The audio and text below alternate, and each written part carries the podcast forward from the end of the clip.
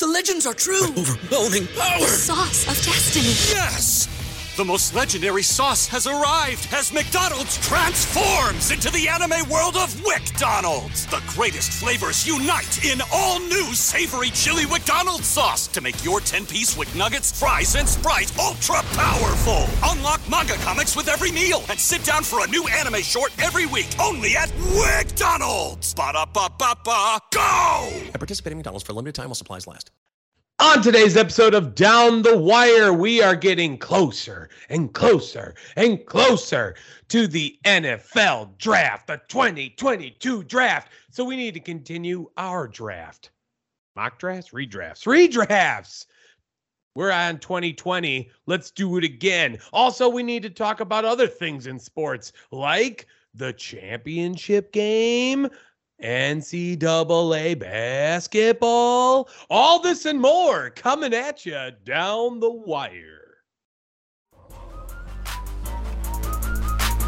Every time we do it, y'all, we do it with fire. Sports podcast down the wire. Every time we do it, y'all, we do it with fire. Sports podcast down the wire. Down the wire. Yeah, down the wire. Yeah, Tom and Dave works. Yeah, down the wire. Episode 61, Down the Wire, April 4th, 2022. It is a beautiful day. It's a shitty day here in Madison, but it's a good day for you guys to listen to Down the Wire, at least. And it's a good day for us to record it.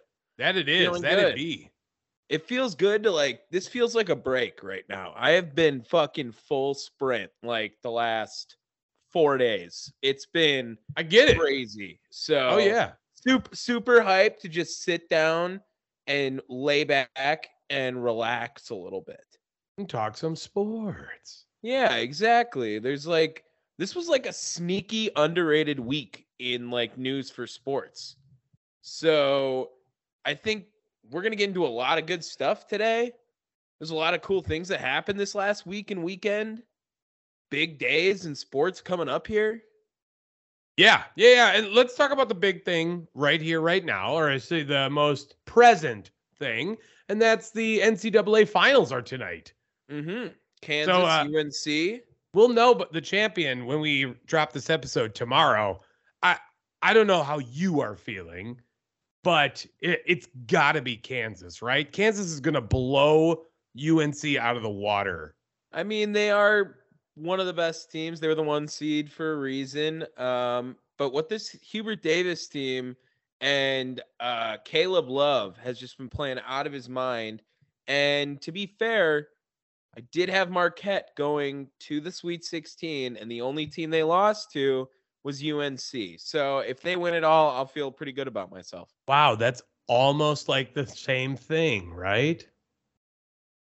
I mean, basically, what we're saying is if Marquette didn't run into UNC, potentially could have beat every other team. Well, I like has more wins than that. I like UNC, man. They got Baycott, and then the guy who wears Armando Baycott, Caleb Love, and then they got the Corey Hart looking guy that's on the team with the slick back with the headband. You know what I'm talking about? The big white guy. I can't remember his name. Look it up. Sure. Honestly, I don't really care what happens tonight. All I'm happy about is that Mike Krzyzewski is out. Done. Dude, the Duke players not shaking hands after. What the fuck, man? Man, whatever. Who gives a shit? Suck it up, people. Man. Look. These players are allowed to be upset. They're allowed to have these frustrations, and the idea of the handshake after it, well, it's fine. It's an okay thing to have, but it just feels arbitrary. We don't need to have handshakes. Just go about your day. Well, Coach K stayed and shook all their hands, so it looks really rough for the players. That's all I'm saying. Either everyone's got to shake hands or no one's shaking hands. Well, you know, that's on Coach K for making them all look bad then. Well, let's just pretend like Coach K wasn't trying to fuel his ego one last time before he was getting out of here. Hey, guys, it was a really great time. Thanks. It's been a wonderful ride. Your Coach K, or is that your George W? Like, what was that going on? No, George W's got to have a little more of a Southern spin.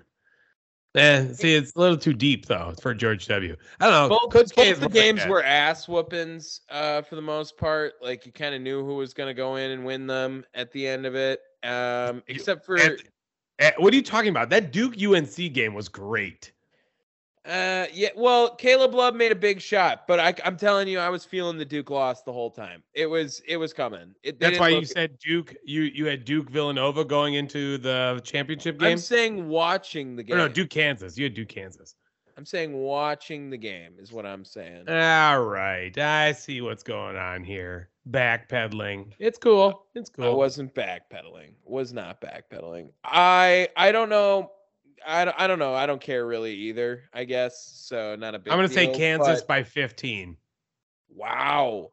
That's a lot. I'm not giving them any love. And if I'm wrong, then I'm wrong. And then we get a nice, what is that, like one of the lowest seeds to win the NCAA finals? It's matched the lowest seeds to ever get there. So, yes, would be. Nice. So I'll be happy to be wrong. I'm rooting for the story. Happy. Should we go into... Keep it in basketball. Yeah, there's been some NBA stuff going on. And by NBA stuff, I mean Joel Embiid compared to what Giannis and Jokic have been doing over the last, 2 weeks has been insane right now. Specifically, 10 games. Hold up. It's not even Giannis and Jokic. It's Giannis's... Giannis is the undisputed MVP. And anyone that does dispute it is just doing it for narrative's sake, just to change it up, dude. It is bullshit what they are doing to Giannis right now in the MVP race. Well, I'm going to say if we're going off numbers, I think Jokic has to win it. I think he has to. Why? That's what I'm saying. He's averaging some crazy fucking numbers right now. As what? A 6th seed? Fuck that. I will tell you right now, most valuable and best, most valuable player to a team is Giannis. It is. There's not another team in basketball that needs Giannis. Maybe the Lakers with LeBron, but that's how bad the Lakers would be. Yeah, well, whatever. They're not even going to make the damn playoffs. Ja Morant even, I think they're 20-2 without him on the court or something like that. And he's in a conversation for it. Not that he's going to win it, but the stat lines right now in the NBA are just absolutely ridiculous. I think I sent you some MVP stuff yesterday when we were going over this stuff in a little mini meeting. Jokic is averaging 27, 14, and 8 on 58% shooting, dude. That's fucking nuts. Now, meanwhile, Giannis is averaging 30, 12, and 6 on 55. So yeah. They're right neck and neck. Jokic is also has played 2,400 minutes. Giannis has played 2,100 minutes. Just saying. Tell me that's not a big thing. Giannis is also a much better defender. He's also Giannis is winning and defensive player of the year. No, he's gonna be right up there. He's gonna be a candidate for sure. Giannis does have the lowest minutes per game of anyone. And he leads the NBA in most 30-10 games as well right now as well. So there is a lot of information that backs up Giannis and Jokic's. I think Embiid 30, 12, and 4, I don't think gets it done anymore, especially that the Bucks passed him up on top of it in the seeding right now. Yeah. I think it's Jokic or Giannis right now. Well, here's another thing that might help push that is that Jokic won it last year. And you know how the voters hate doubling down on the same MVP. They hate that. It's how you get Derrick Rose. Well, that is only because shit fell off the map on that one. Otherwise, I mean, that was Harden's to lose, no? Or was that Westbrook's? No, that was Harden's. Well, Westbrook definitely had a triple-double year, I think, the first one, too. So that could have very well been an MVP year for him as well. Also, look, I mean, realistically, you could outside of maybe sixth man of the year, you could give all the major, awards to Giannis because of the fact that dude went out, practiced his free throw shooting like a goddamn god, and has improved so incredibly. He is shooting 72% from free throws. Out of 738 attempted, he has 532 made. Could we have said that last year? I actually would love to see what his percentage was last year, because it wasn't at like 40, 48 or something like that. He was struggling until that last game. Is Luka got a chance? 28, no. 9 and 9? No. I mean, it's almost triple-double. It's not Jokic. It's not Giannis. First of all, if you think Jokic doesn't have defense, what the fuck does Luka have? Correct. He's got jack shit. And again, maybe that's just me. Maybe that's me being biased. But, seeing what Giannis does on both ends of the court is such a huge factor, and it cannot be matched. If we're looking at it offensively, sure, then it's Jokic. Nikola Jokic got him beat. But, I mean, what's the block differential? I just saw that. I had that 63 blocks to 90 blocks for Giannis. And that's just on that end of the field. Holy shit. In less time. With substantial less time. Yes. I love what Giannis does. I love what he brings. They're the two most fun players to watch in the NBA. I can't deny that one bit. Giannis maybe Kevin Durant in there as well too. I'll take Giannis because of the athletic freak nature that he is, and then Jokic for the exact opposite of the athletic freak nature looking thing that he looks like. Oh, out there. Dad bod Hall of Fame, dude. I mean, it's just as a fellow chunky kid growing up, like Jokic gives you hope, doesn't it? Yes. It just makes me feel so great about it sometimes, and knew that what I was doing, I had a shot. If I'd have worked harder and I was 6'10", I had a shot. Could have did it, man. Could have been there. Should we go? I'm going to come into a small story. Tiger Woods trying out, getting back into it, and might play at the Masters, which I know you don't care, but Tigers when golf is better when Tiger's playing. Sure, and this is a big story. I get that. At the same point, why? Why is he trying to do this to himself, man? Dude just came back from a horrific car accident. Yeah. If he makes the cut, which is a big if, you are going to see potentially he could have some of the ugliest golfing you have ever seen by Tiger Woods. Or it could just be Tiger Woods doing his thing. You never know. He won the Masters, a couple years ago, right? Didn't he? 2019, maybe? Because they didn't have one in 2020? He just won one. I don't think so. I think you're 100%. Wrong. You're very wrong right now. Tiger Woods, Master win 2019. What's up? Boom. All right. Look that up quick enough. I'm excited to get him back out there. I think that Giannis shit. I was just talking about it. I think Tiger Woods is the most entertaining golfer of all time. In fact, Brooks Koepka's making a run, but that's just because he's an asshole. And Tiger Woods is because you could double down. You could double down on that and say that Tiger Woods is one of the most entertaining athletes of all time. I mean, you really could.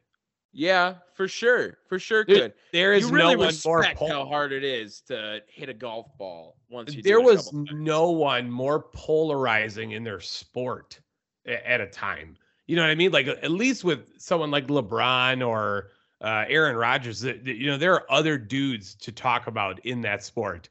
At one point, who the fuck else were you going to talk about outside of Tiger? Yeah, for sure. You know what I mean? Even he was the guy. Even in something so small as tennis, you had Federer and Nadal. You know what I mean? Like Djokovic. Well, I mean that was even later on though. But I'm talking about like in the doldrums of fucking golf. you had Tiger Woods, and that was it. What, were you trying to compare Tiger Woods to Vijay Singh? No. Who gives a rat's ass about Vijay Singh? It just is what it is. And Tiger Woods is the man. He is all four heads of Mount Rushmore in the golf world. Oof. Shout out Jack Nicklaus. Yeah, well, you know. I'm hoping he gets back out there. That'd be nice to see him. Should we get into, how about we go to baseball real quick? We'll lead it up with that. Let's do that. Brewers opening day, Thursday. Pumped, excited. And I sent baseball's back. I sent you a power rankings just of the first 10 in MLB today, ranked by the MLB power rankings. This is the last one before spring training ended.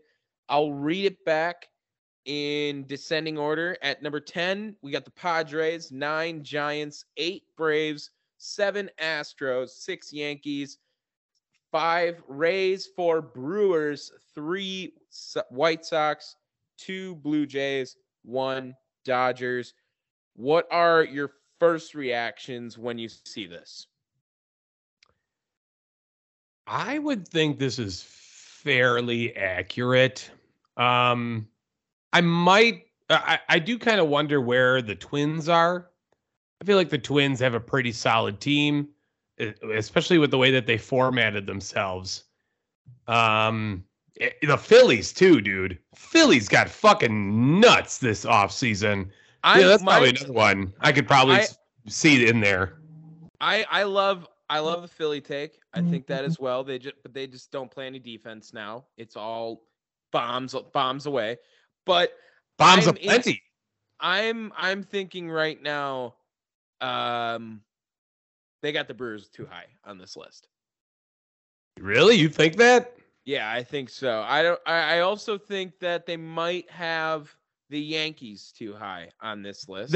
I think the Yankees might be too high at number 6. I also feel like the White Sox might be a little too high too. I think the Braves at 8 is just ridiculous. That team damn near got better. If not, they stayed exactly the same, replacing Freddie Freeman with the same lefty bat of Matt Olson.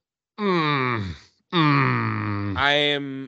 can't agree with that. And I think that it's going to be, as a bat, just as productive as Freddie Freeman.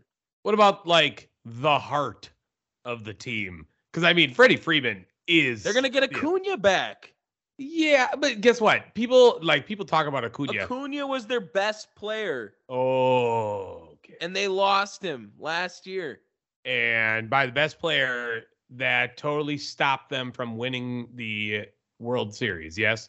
He was the most athletic, most talented baseball player the Braves had. The reason why the Braves won the World Series last year is because their bullpen decided that they weren't going to give up a single fucking run for the rest of the time they were in the playoffs. Mm-hmm. It wasn't because of anything else anyone else was doing out there. All right. Had Eddie Rosario and Jorge Soler, both traded in the middle of the season, just pop up out of nowhere, get hot when they needed to. I mean, that's exactly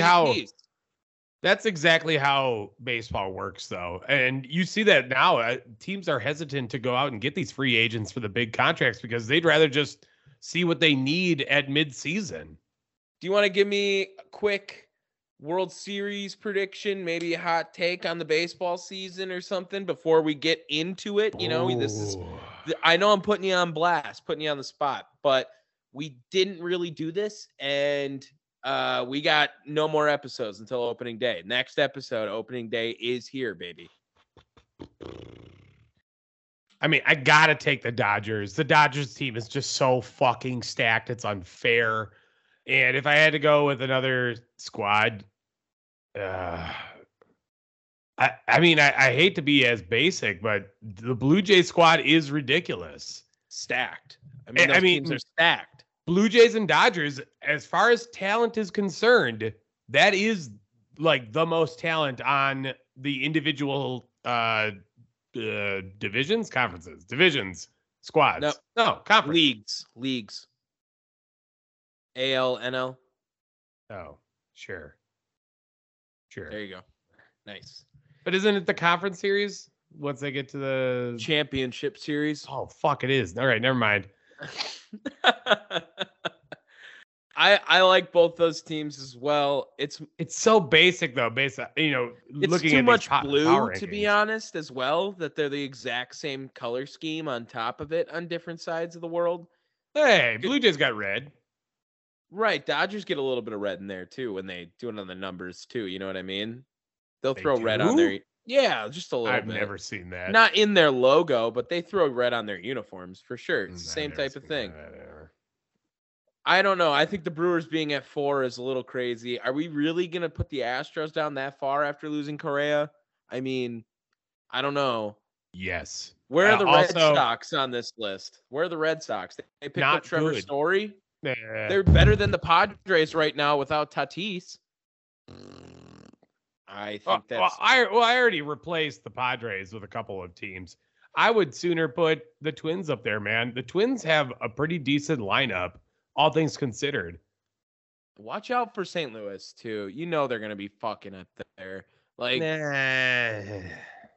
I'm telling you, watch out for them. They're going to be 38 games behind with 39 games left and fucking make the playoffs. They do it every year. It's uncanny how often they do it. Happens way too much. I'll take... I'll do you one better. I'll take the Dodgers in the basic pick, but I'll help you out. I'm taking the White Sox. White Sox in the World Series over the Blue Jays. That would make me very happy. That would make me very happy. I think that the Blue Jays are young.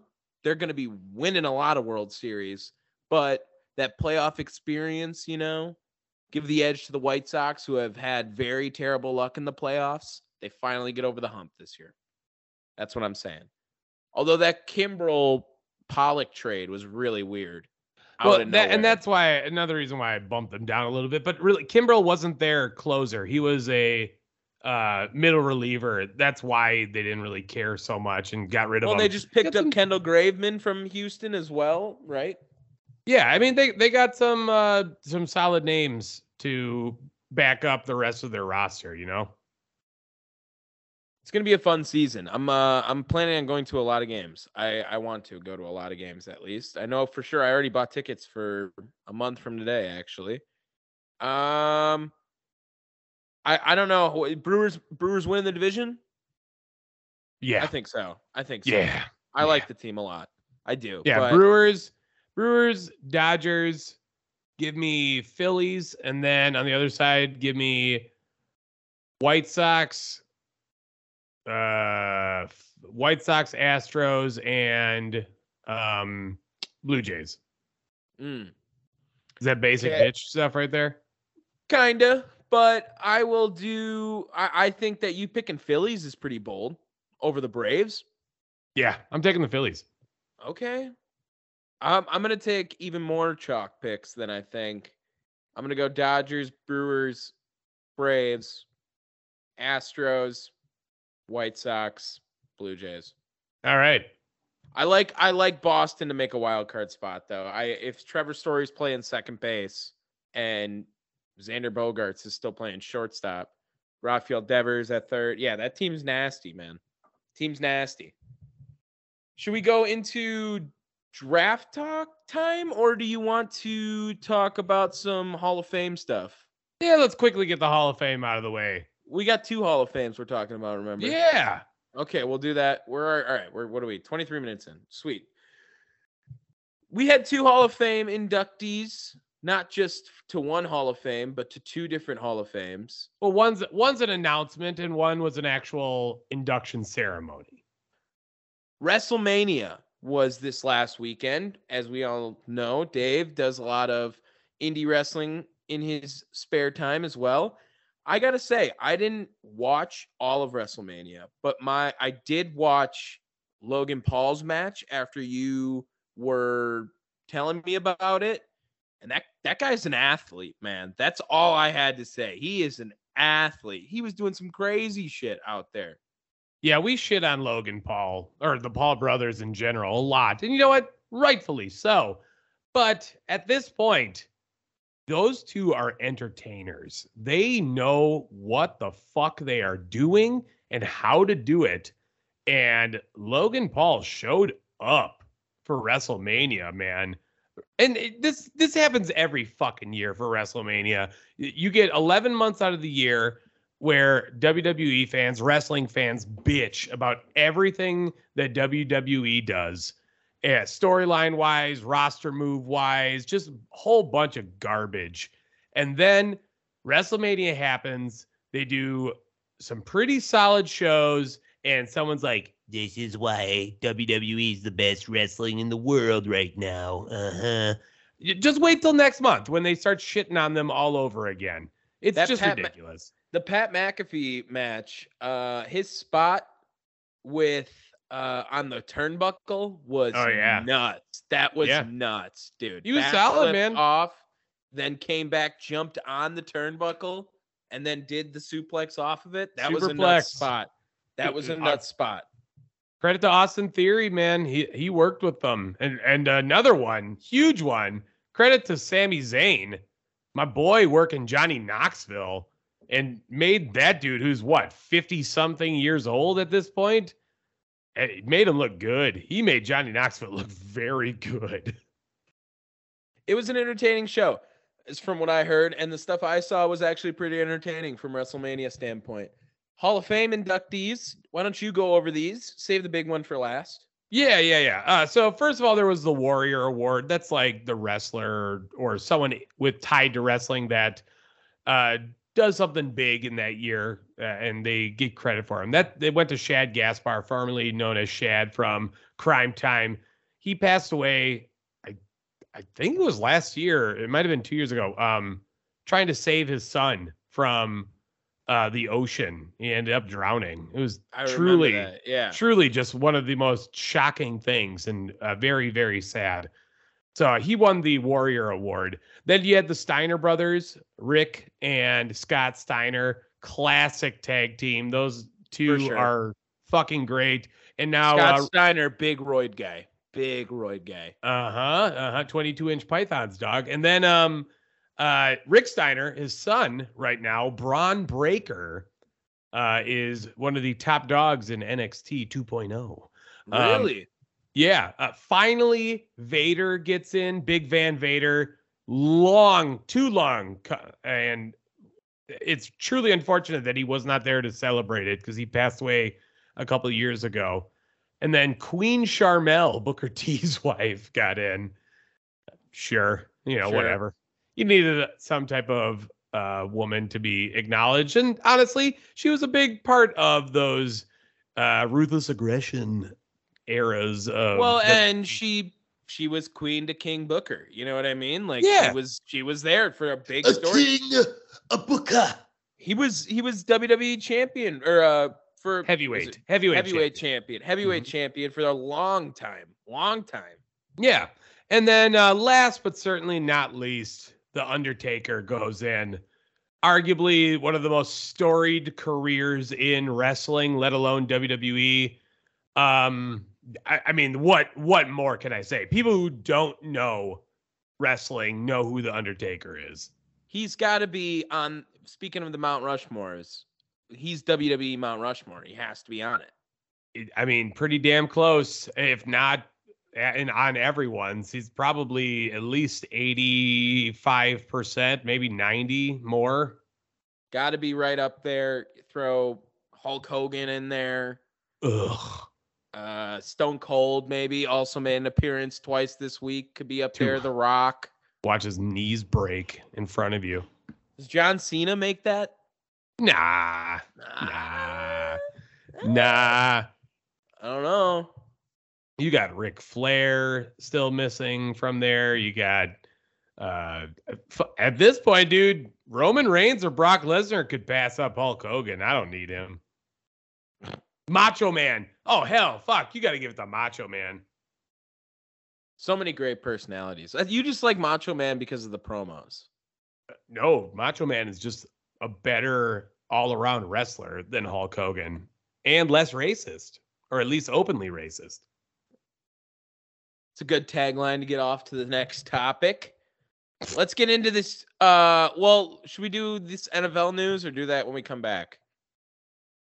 Yeah, wait till we come back. All right, we're going to go into this draft. It's No. I thought you were going to do your other Hall of Fame. Oh, that's right. We got the Basketball Hall of Fame. We have to do that. The announcements.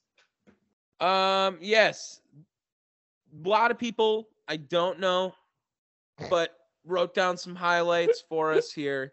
Basketball Hall of Fame. Some of the notable names we're looking at. Manu Ginobili, Tim Hardaway, Bobby Huggins, George Karl. Manu, obviously, probably the biggest name. Tim Hardaway, though, had a couple of respectable years in there. And was a beast for sure. But Manu Ginobili, what, four rings, I think? Actually, not five. Yeah, only one of the best six men of all time. Only guy, I think I read, to win a EuroLeague championship, a NBA championship, and a Olympic gold medal. Actually, he did it with Bill Bradley, who I've never heard of. But only two people in basketball history to ever do that. As you remember, that team that just sucked in 2004 and lost to Argentina, Manu Ginobili was pretty much the reason why. And that might be the highlight of his basketball career. Sure. Well, it could very well be. It was a big deal at the time. Yeah. To also take down the U.S. to do it like that. Absolutely. That's got to be on his legacy for sure. Also, shout out to former WWE. God damn it. Now I'm doing what you did. WNBA champion Swing Cash is another recognizable name for the basketball community. Good for her. South Carolina beat UConn yesterday, too, in the national championship game. UConn, undefeated in the championship game, now finally loses. Or at least undefeated under Gino Auriemma. There you go. Big week for basketball. Manu's going to get in. Tim Hardaway's in. Everyone's going in for sure. Chances Tim Hardaway Jr. gets in. The same odds that Bol has of getting in. Well, I don't know about that. I think it might even be less. That's saying something. It's a big week. Big week in sports. There was a lot of good shit going on all around. That was just our highlights of those. Highlights of the Hall of Fame that happened this week. All right. Now let's get into this redraft. Let's do it. NFL redraft. What do you think about that? That was beautiful. Loved it. I am looking through this right now for the first time, and I already have a way better game plan. This draft was stacked. Absolutely stacked with some talent. 2020 is going to go down as a really good year for NFL draft. There's a lot of big names in this draft. Already Pro Bowlers, all pros, Super Bowl appearers, and champions, I'm sure, because of the teams they were drafted on, but not because they played a role. Yeah, let's get into it. I think you are taking the odds. You are taking the odds this week. I am taking the evens, and we have delegated positions. Tweel, come lay down. Dang it. We have delegated the position work, and I will now be writing these names down because I just can't do it. I can't do it. Tom can't multitask. He doesn't have the same level of ADD. Because I'm trying to focus so hard on drafting more quality names than you that I can't write down and then look and game plan either. Sure. I'm making a draft board. You're doing fantastic. Way to go. First pick in this draft was originally Joe Burrow, and he's going to stay there as well. Joe Burrow will be the first overall pick in this draft. He fits Cincinnati, the hometown kid. Got him to a Super Bowl. You're not upset at all that you took Joe Burrow first overall in this draft. No, why should you? If you're Cincinnati. And then to get that LSU connection with Jamar Chase just a year later, it was perfect plan for the Cincinnati Bengals. Yeah. And the quickest turnaround literally ever to a Super Bowl appearance. Good for them. Joe Burrow was the right call. You know what? I won't even say every time because I think the number two guy is you'd be pretty happy if you got the number two guy, wouldn't you? Yeah, probably. Yeah, because my number two is going to be Justin Herbert. You'd be insane not to take Justin Herbert here. Dude has so much potential. Originally, the Washington football team took Chase Young, and again, not a bad call. In fact, I'm sure we're going to see him in the top 5 pick.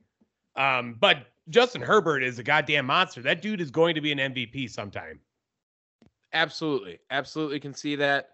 I think that you set me up very nicely for that, because we are going to see Chase Young relatively quickly. Very next pick, the Detroit Lions are taking Chase Young. Chase Young already has been a stud. He had a little bit of a lull season, not too worried about it. I think teams were just honed in a little more on him. He's a beast, dude. Rookie of the year, had a stellar season, and he got a little bit banged up, but I think he's a solid edge rusher. And if Detroit had something like that, they would be in a much better shape on the defensive side than they are right now. Yeah, I mean, they originally took Jeff Okudah. How's that working out for you? Yikes. Now we are on the New York Football Giants. Mm-hmm. They originally picked Andrew Thomas out of Georgia. You know what? I feel pretty confident in sticking with the O-line, but we're going to go with Tristan Wirfs instead. Dude got drafted a little bit later. I know it was relatively soon. Was he a top 10 pick? He was 13th. 13th. Okay, so just outside of the top 10. But that Tristan Wirfs has been everything that you needed for the O-line. And I think having him here is not all that bad. And I think the Giants would be happy to have an even more solid lineman than Andrew Thomas. Gotta sneeze. Oh, shit. You didn't hear it. Covered it up pretty nice. I know. I was fast. Nice. Quick to that. Oh, Miami Dolphins are up next. They originally took Tua Tagovailoa. Might make an appearance late in this draft. I don't see it happening very anytime soon with the amount of talent that is here still on the board. They're going to take a offensive tackle at this point as well, too. They're going to take Jedrick Wills from originally the Browns drafted him, and he's been a stud tackle. He was drafted 10th overall by the Browns. Hasn't made any Pro Bowl or All-Pro selections, but he's playing left tackle, right tackle, whenever he goes. Oh, that was, Jedrick Wills was 10th. Okay, I was looking at two different guys, went 10, 11. So I think he's been a stud right now, and he fits Miami the best. I don't think he's the best player necessarily available. I think for that position of need and the value you can get at player, there's a guy that you could definitely say is a much better player overall. I think you'll probably take him. If you don't, I'll take him next. Okay. I mean, the pressure's on. So first 5 picks reviewing them. Burrow, Herbert, Young, Wirfs, and Wills. Mm-hmm. Not a bad start. No, this draft class is stacked. Told you. Look, you're not going to hear me complain about this fucking class like we did last week. So now we're on to the Chargers. Originally taking Derrick Brown, the defensive tackle, or Justin Herbert. Oh, sorry, sorry. I read Carolina Panthers. That's my bad. Yeah, sorry. They took Justin Herbert there. Yeah, that guy. Whoops. Okay, but even though they're not going to have that same level of talent, they're going to get the same weapon they're going to get an equal threat on the offense. Give me Justin Jefferson right here. Yep. That's the right pick. Yep. Yeah. I mean, what more can you say about Justin Jefferson? Dude broke all kinds of records, only to have them be broken the very next year. I get that, but Justin Jefferson is a top 5 wide receiver in the league right now. Ooh, talked about this not too long ago. I mean, he legitimately is a top 5 weapon. The guy can run routes. The guy can get open and make Kirk Cousins look good. Or Kirk makes him look good, whichever one it is. You better stop it. It's a good pick. It's a good pick. He had to go next. That was 6th overall to the Chargers. Now 7th overall to Carolina. They originally took Derrick Brown. That's what I was talking about. They're going to get a weapon as well, too. They're going to get CeeDee Lamb over there. I think CeeDee Lamb is... he's the second best receiver out of this class, for sure. But since coming into Dallas, he's completely changed that offense up. They decided to run their offense through CeeDee Lamb instead of Amari Cooper this last offseason. They're all in on him. I'm all in on him. I think he makes Dak Prescott look a lot better out there, even maybe. CeeDee Lamb, he's going 7th overall to Carolina right now. Just did it. Boom. Wow. I'm a little shocked on that. I think that might be a little bit of an overpay, especially like considering everything else that we still have available on this board. I think he's the next best weapon in here. I don't want to draft a couple of these positions too high. There's two different. I got a couple guys on my radar still here. Couple guys. All right. I'm now on the Arizona Cardinals. And I think the right play is going Antoine Winfield Jr. right here. Okay. They have a declining, or was Patrick Peterson still here at this time? Did he leave after the end of this season? This is the year he left. Yeah, I think so. Yeah, so get a fucking stud. Get a dude to help that secondary. And I realize it's not exactly the same position and all that, but dude, Winfield was pivotal in that defense, even on a stacked defense for the fucking Buccaneers in their Super Bowl championship year.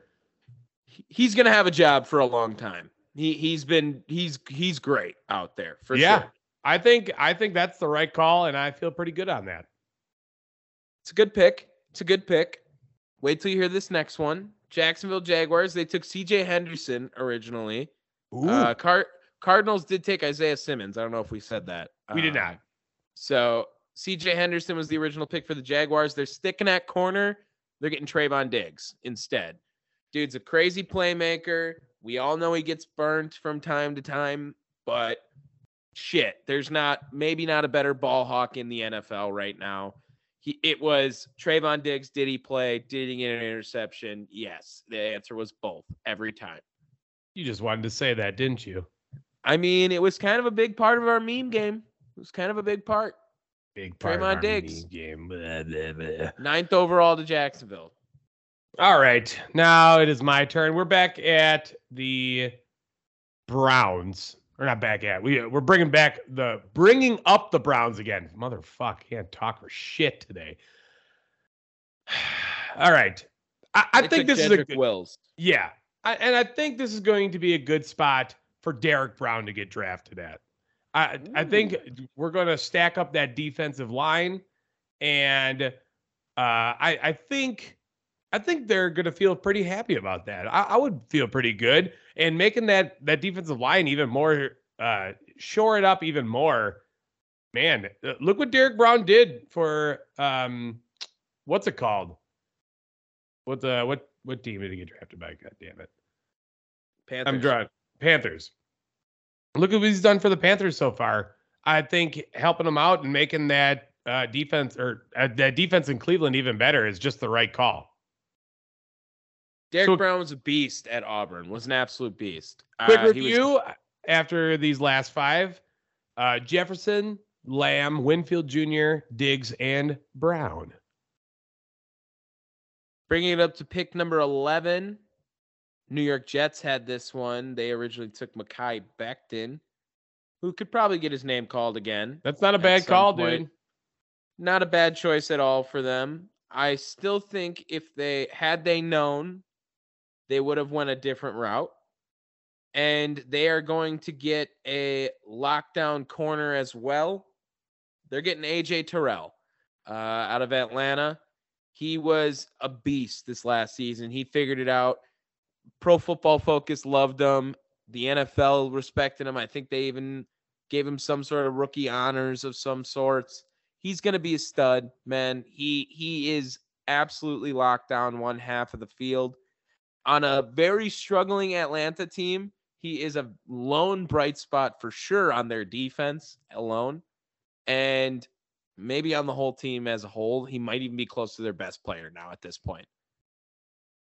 Ooh, look at that. He's right there. If not, I mean, Calvin Ridley's not going to play. Kyle Pitts is now the other one, and he was just a rookie last year. Cordell Patterson, I mean, he's good for 6 weeks. Like, what else are we going to do here? Shitting on Cordell Patterson. Tell me. I love Cordell Patterson, but he's the Kyler Murray of running backs. Okay. Good for the first half. Nothing after. Okay. All right, we are now on the Las Vegas Raiders, who, tough luck, they got Henry Ruggs right here. Ooh. Yikes. This was a lot of receivers in the first round of this draft class. And there's still some really good receivers out there. For sure. And I look at this, and with what they have... You know what? I'm going to give them Jeremy Chinn right here. A dude that can play a couple of positions and has just all around been very solid in the NFL. I think Jeremy Chinn, you know, the idea that he can play either safety or linebacker can really flex that Raider defense a little bit. And, you know, we couldn't really go lower, you know, doing a down linebacker or something like that, because they got Max Crosby the year before, and that dude was a monster. So I'm going to go with Jeremy Chinn. This draft class is stacked, man. It's absolutely stacked. Like, Chinn's obviously a stud. He's maybe a little underrated across the league. Maybe. I think that I'm not mad at the pick. Like, I just didn't think to go that high with him even. You know what I mean? But, like, yeah, sure. He's very good player. 13 now to Tampa Bay. Don't take my guy. I'm ready. He's gone way too far down the board. And I'm taking Jonathan Taylor to Tampa Bay Buccaneers. Yeah, they got Leonard Fournette, but if they knew Jonathan Taylor was going to be a stud like that, could you imagine their offense? I mean, geez, dude. Jonathan Taylor in Tampa playing with Tom Brady? Fucker. Dude, I wanted him so bad for the Bucs right at that next pick. Tell me the Bucs with Jonathan Taylor isn't terrifying. I have the Bucs. That's what I'm doing right now. Oh, sorry. I meant the Niners. God damn it. Always one off. Well, that's what I'm saying. That's what I'm talking about. The Niners with Jonathan Taylor is a fucking madhouse monster right there. Jimmy Garoppolo would be handing the ball off to him. So nice, dude. Either him or Trey Lance. No, not Jimmy Garoppolo. Who would they be handing it off to or throwing to, rather? Debo Samuel, dog. Okay. Tell me that's not a fucking... Debo, I drafted like third overall last draft or something. Yeah, you were fourth overall. Well, shit. I love Debo Samuel. Don't sleep. Next up, 14th, San Francisco. Yeah, we are on San Francisco. They need line help, and I think this is a better position for Andrew Thomas to get drafted. Andrew Thomas has been pretty stout over in New York, even though... I'm sure many of us have forgotten about him. But that's what you're supposed to do when you're a lineman, right? If you don't know the lineman's name, that means they're good. So I think giving them that extra help, because the line has been decimated, or rather the whole team has been decimated year to year in some way, shape, or form. So giving them that extra line help to protect Jimmy G is probably the right move. I agree. Get some help over there for San Francisco. Denver, they originally took Jerry Jeudy, 15th overall. I'm going to keep him there. I'm going to keep Jerry Jeudy there. I like that selection for them a lot. Just makes sense. I think he's still a very talented wide receiver that, judging off potential, is going to be right up there, man. And I don't really see too many other positions in need that they would need from the remaining pool of players that I have. I think that's the best bet for them. Just stick with Jerry Jeudy. Yeah, that's not a bad idea. Jerry Jeudy has shown a lot. It's been a little injury prone, maybe, but I still think he's a stud. Yeah, and I don't know if we can give him stud just based off of everything, but look at who is thrown to him since he's played over the past 2 years. I mean, it's not anything great. Now he's got Russell Wilson. Fuck. That's going to be his dude. Could be a game changer for him, for sure. 16 now. We got the Atlanta Falcons, and I'm giving them Isaiah Simmons right here. I think Isaiah Simmons is a pretty good linebacker. They need every type of help in Atlanta, whether it be this year's draft or in 2020. The Falcons just have plummeted over the past couple seasons to ways that I don't think we could even imagine. They're bad. They're so fucking bad. They need everything. Yeah. So quick review. AJ Terrell at 11. Jeremy Chinn at 12. Jonathan Taylor at 13. Andrew Thomas 14. Jerry Jeudy at 15.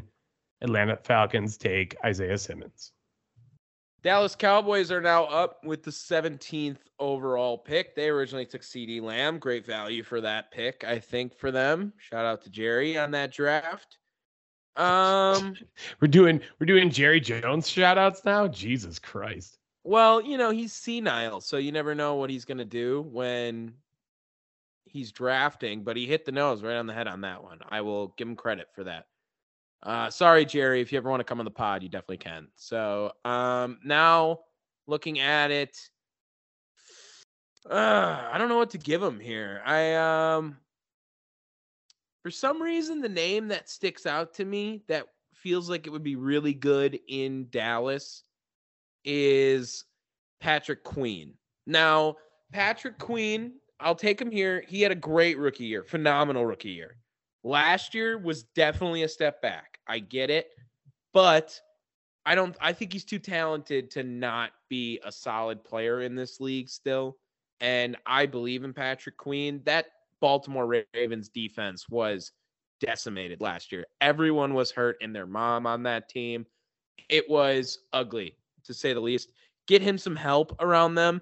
If he was playing in that Dallas defense system with the edge rusher help that he has from Parsons and DeMarcus Lawrence, he would be swarming in easily there. I think they'd be a lot happier with him than they were with picking Leighton Vander Esch. I would take Patrick Queen here. Yeah, that's not a bad call. Patrick Queen has shown glimpses, many glimpses, in fact, and hopefully he can kind of find his form again because, man, I like him. I like Patrick Queen. When he's playing good, he's very fun to watch. Phenomenal rookie season. I wanted the Packers to take him, but they didn't. They took someone else this draft. So, yeah, that they did. We'll get there. He might, maybe he gets drafted. Oh, in the seventh round of this mock draft. Stop it. Just fun facts. I'm quickly going through like the names of like the team names so I can prepare for the future. This mock draft that I have has the Packers taking Henry Ruggs III. Oof. Also a rough pick. Would have been a terrible pick as well. Oh, Jesus Christ. I mean, yeah, never mind. Go ahead. Keep going. You don't draft him. You don't draft him at all, dude. Like, you don't. I don't care. I mean, does he go higher in the redraft than Jordan Love? I mean, he's probably right there. We're at the Dolphins at number 18. And I think I'm going to draft Tua Tagovailoa right here. Ooh, Tua has shown so much potential, dude. Okay. Look at Tua over those last 6 in Miami. Games. They just go a little bit farther back to get him. I like it, Dave. I mean, it's a risky move, but man, look at what Tua has done over this past season. And you try to tell me, I'll save that for my hot take. I'm going to save it for my hot take. Tua's got game, dude. And maybe he just kind of had to shake off the cobwebs of his injuries. Because, I mean, let's be honest, Tua's got some gnarly injuries, leg ones especially, you know what I mean? Like, that's a lot. And I think Miami is feeling pretty good about their future with the way that he played over those last 8 wins, right? I think they'd be a lot happier getting him at that 18th pick rather than that 15th pick. I can agree with that very much. Yeah. I mean, I don't hate that. It's not too crazy of a move, but I think Tua is still the guy for them. All right, now we're going to get into the 19th pick. The Las Vegas Raiders originally took a different guy that is already off the team, Damon Arnett. Tough. Now, this just prompts me to a nice figure real quick that I'm going to bring up and this can be our halftime of the break to this draft, because I wanted to, I have this actually, NFL teams with the most arrests since 2000 right here. That's so and funny. I wanted to know if you had a guess at the teams in the top 5, because I think it might surprise you. I'll tell you right now, the least amount is the Houston Texans. Shout out to you guys. You've also weren't around in 2001, 2, or 3, or whatever it was. I was dying. Sorry. That's my God. But yeah, the lowest is the Houston Texans. That's the only hint you're going to get. I don't think you're going to get probably any of these top 5 teams. Maybe one of them. Okay. Let's go with the Steelers.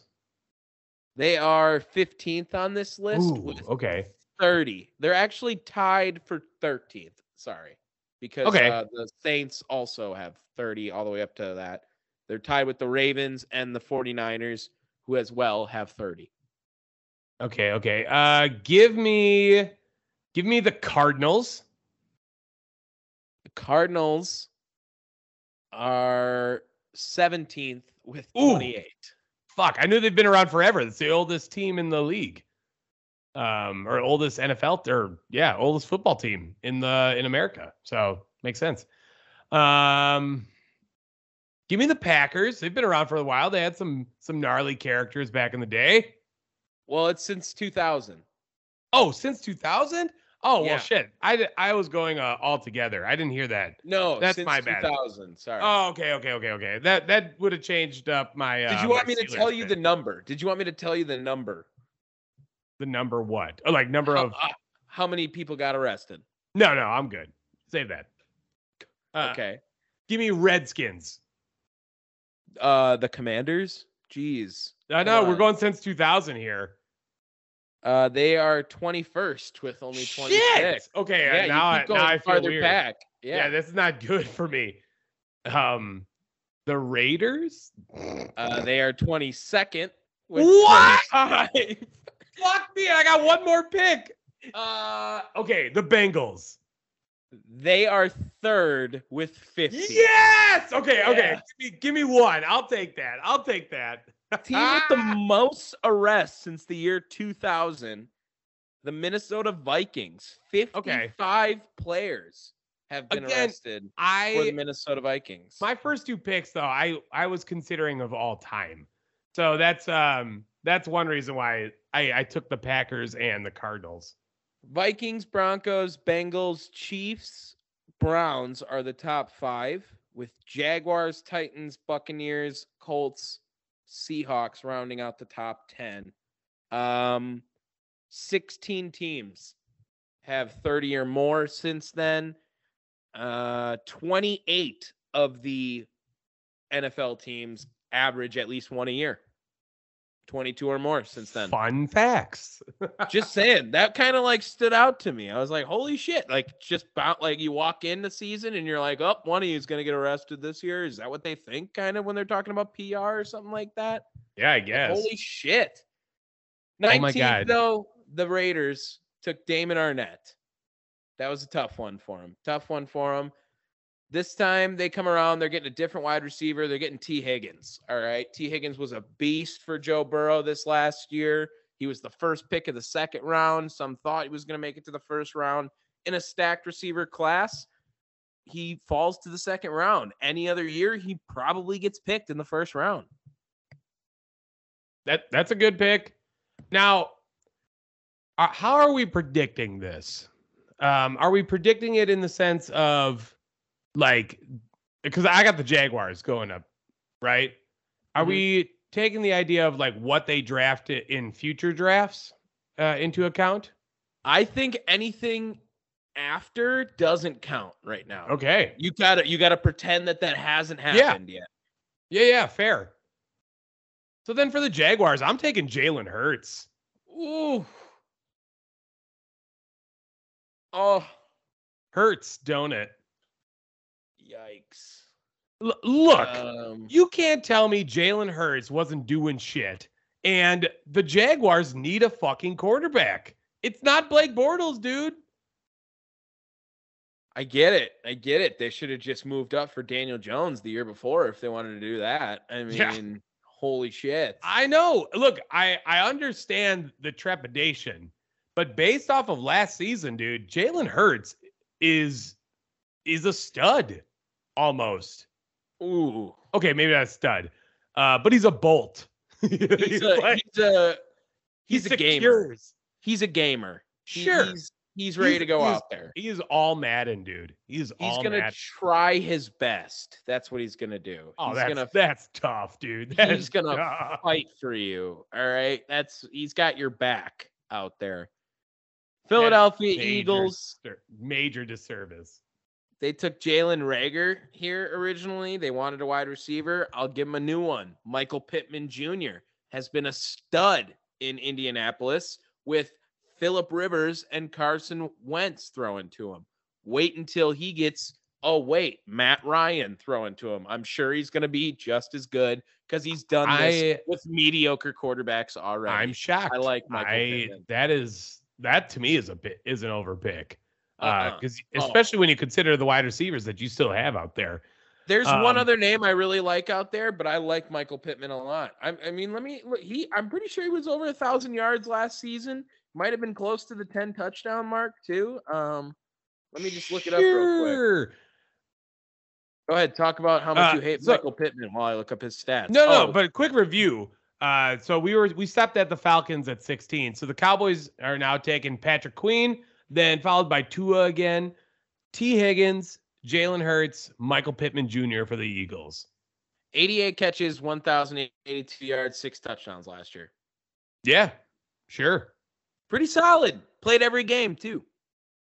So I didn't say it was I didn't say it was a bad pick, but I just think there's more. I love the dispute. I just wanted to bring some numbers my way as well. All right, so now I got the Vikings, Minnesota, and I am giving them a wide receiver as well. And I think out of the potential that are left, I like Brandon Ayuk the most right here. Ooh. I like it, but I have him second on my receivers remaining right now. Sure. And I think I know the other one. Question is, are you going to let him slide? So that way I can get him to the Packers later on. I don't know if he's going to make it that far. I don't know. I don't think he is either. Where did you just go? 22, the Minnesota. They originally took Justin Jefferson, but they end up with, who was it? I just forgot what we were talking about again. Brandon Ayuk. I liked him a lot out of ASU. He did sneak into the first round, I think, too, near the end of it, right? Yeah, San Francisco took him. And he's a beast, man. He's an absolute weapon. It's just kind of hard. They got Debo over there right now, kind of shining over him as well. 23rd now, the Los Angeles Chargers originally took Kenneth Murray. Ooh. Solid. Not blowing you out of your socks or anything like that. I'm going to... Oh, God. What do I give them? The Chargers. The guys that are the best guys, I just don't think they would fit very well for him.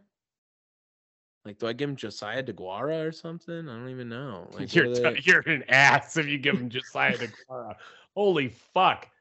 Now, there's a couple of very good defensive players out there right now. I got to go back up, I think, to see that. Yeah, that's what I was doing. I was going too far down. All right, this is where I'm going to draft CJ Henderson then. Corner out of Florida. He would fit pretty well in LA, I think. He's been solid in Jacksonville, but the team's just dog water, so there's not really much you can do. He gets outshined a little bit from that. Serviceable. I think he was drafted a little bit too high at 9. I think this spot works out a lot better for him. All right.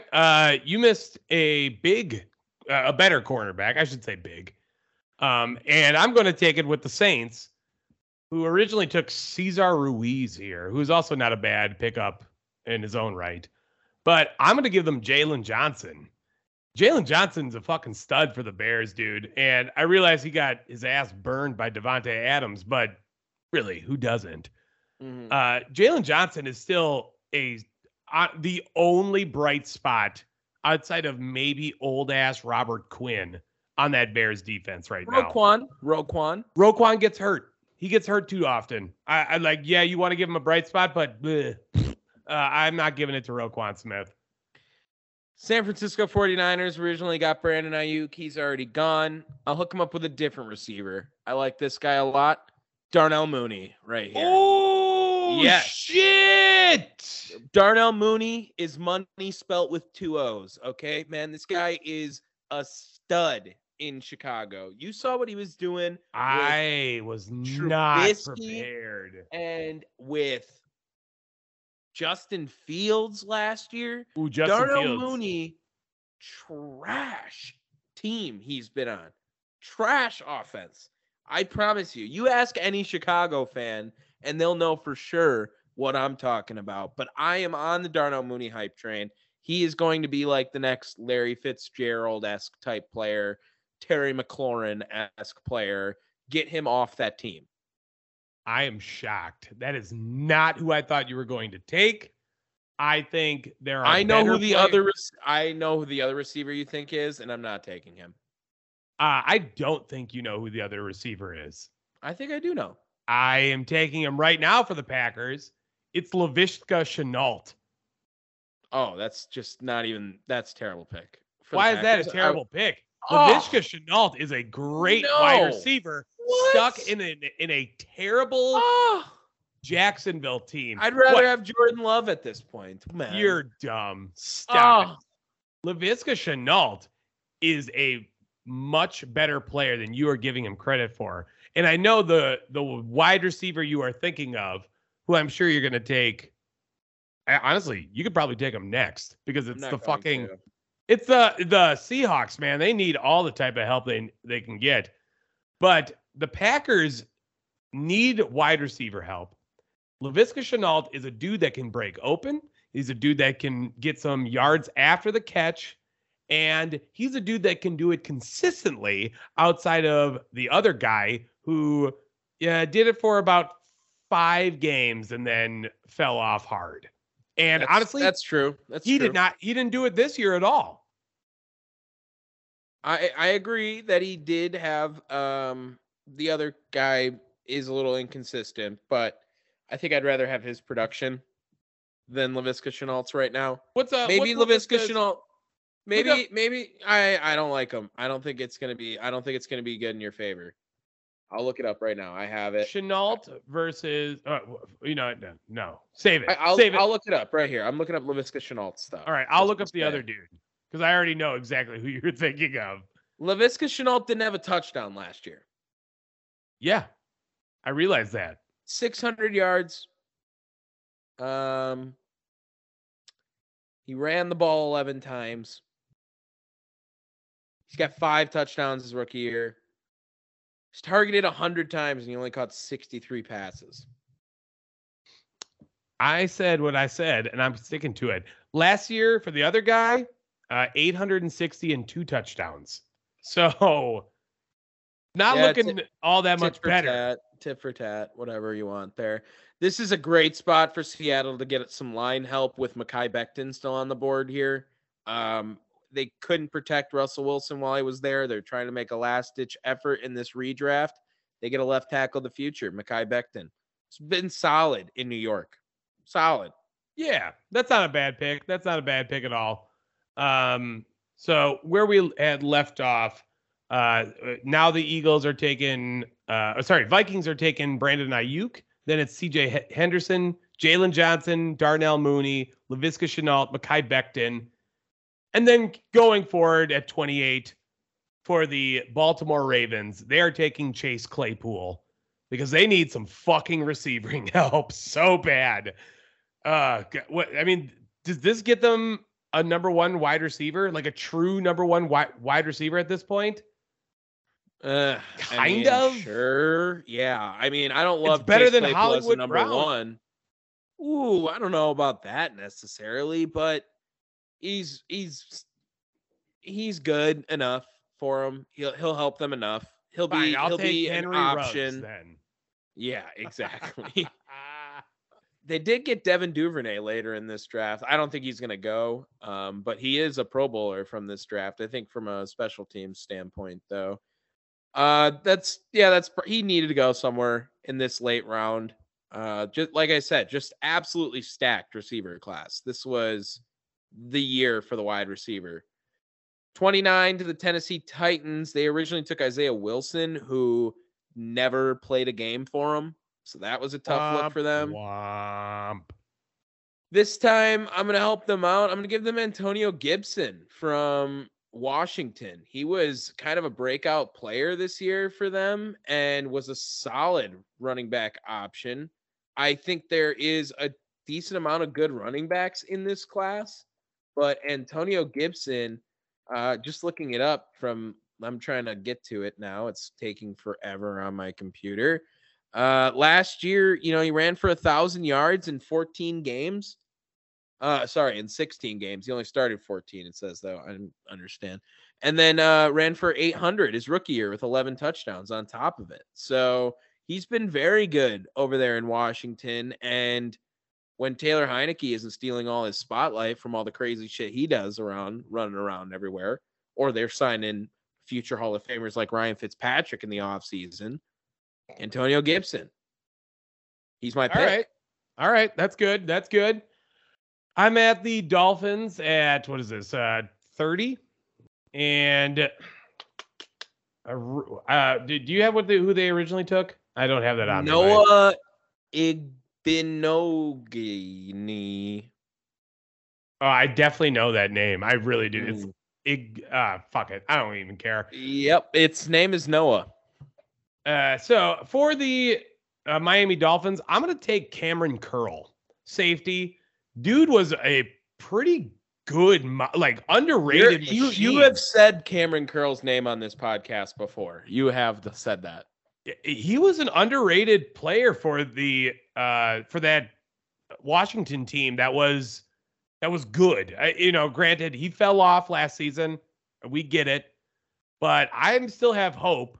And out of the available players that are left, I would be very happy to get that level of play, at least for that season. Give me Cameron Curl. Solid option there. This is going to round me out 31 here, huh? With Minnesota. Looking around to see what is left. It gets a little dicey. I don't want to give them a running back because they don't need a running back. Oh, I got a great pick for them. They're getting a corner. Kansas City originally got him, maybe in the steal of the draft. I was trying to take that. L'Jarius Sneed. This would be a great pick for them right now. They need corner secondary help, and he maybe could have even went a little bit higher in this draft. Looking back at it, because he was a stud this last year, actually. Yeah, well, especially towards the end of the year, right? The second half. Yeah, you've been. you championed the fucking Chiefs for quite some time, man. And it paid off for them towards the end of the season. Obviously, losing to our Bengals, right? So, yeah, I think that's a good pick.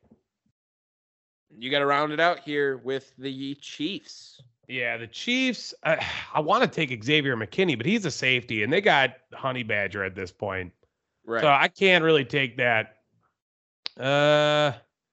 Cameron Curl was a 7th-round pick, by the way. Dude, and you talk about a steal of the draft. You said L'Jarius Sneed. Fuck me, man. I was just looking around. That's pretty solid.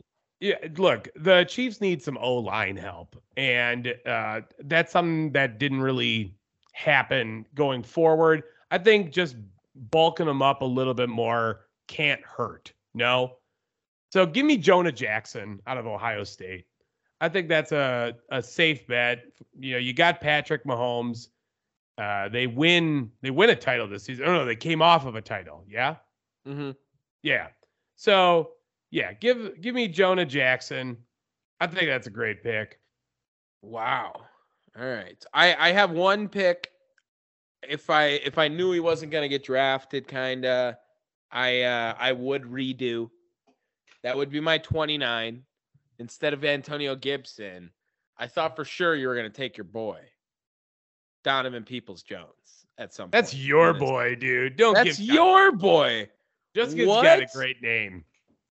You love Donovan Peoples-Jones. I would not. No, I would not take. He's not a first-round talent. He's second round, though. I'll give you that.